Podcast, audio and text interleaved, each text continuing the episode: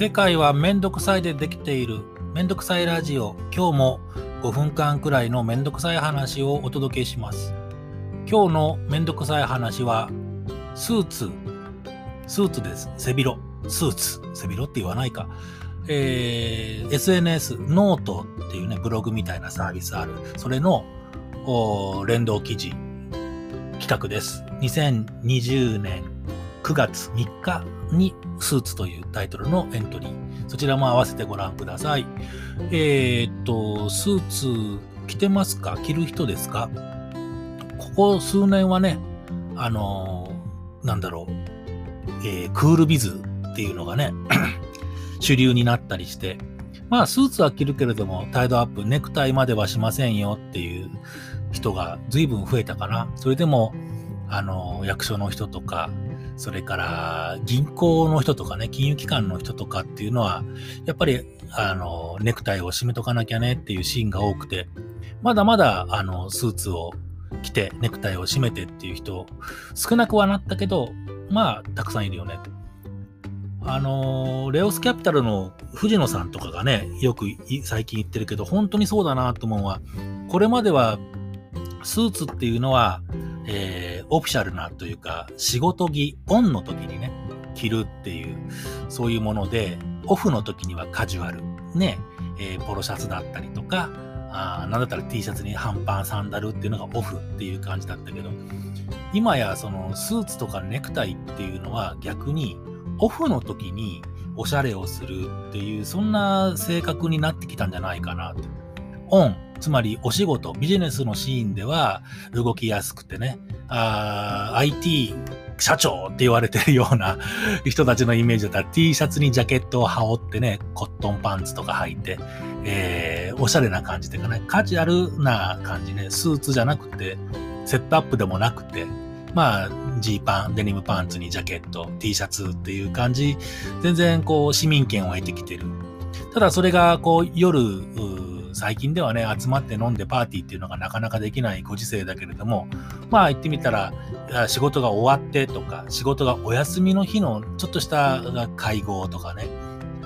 うんなんだろう、あの、昔からあったのは結婚式なんかは典型的かもね。みんなでフレンチ食べて、えー、結婚式にそれぞれがこうおしゃれしに行って、えー、ポケットチーフかなんか刺したりなんかしてね、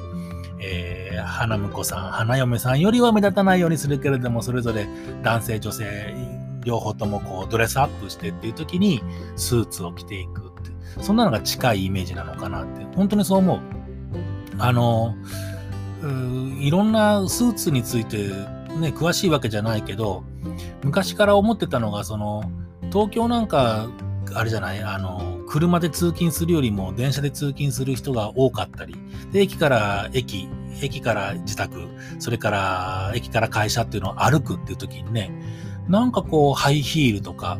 それから男性だとビジネスシューズ、革靴っていうのを履いてね、え窮屈そうにしてるよりは、その通勤の時にはね、えー、スニーカーかなんか履いて、で、さっそうと会社に現れて、会社に着いたら、えー、ビジネスシューズとかハイヒールに履き替えるっていうの方が合理的なんじゃないかなと思ってたけど、どうもね、あの、そうじゃなくて、通勤の時にはカチッとした靴と履いたりしてるけど、会社に着いたらサンダルに履き替えたりする人が、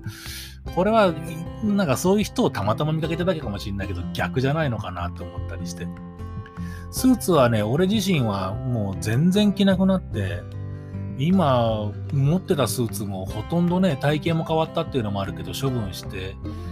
いつ以来着てないかなあテレワークみたいな感じも増えたりとかね。それから昔は、あの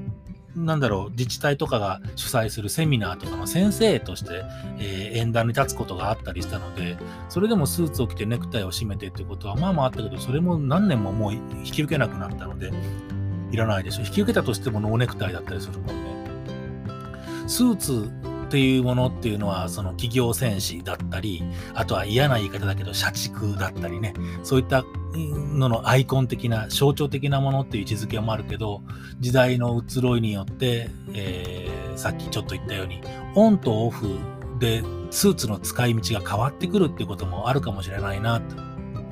まあ、スーツバシッと決めてっていう男性はね、あの、俺から見てもかっこいいなと思うんで、えー、なくなることはないだろうけど、付き合い方が変わるかもしれないなと思ってます。スーツ着てますか？あスーツ一着作ろうかなということで、今日も5分間めんどくさい話でした。またお目にかかる日を楽しみにしてます。ありがとうございます。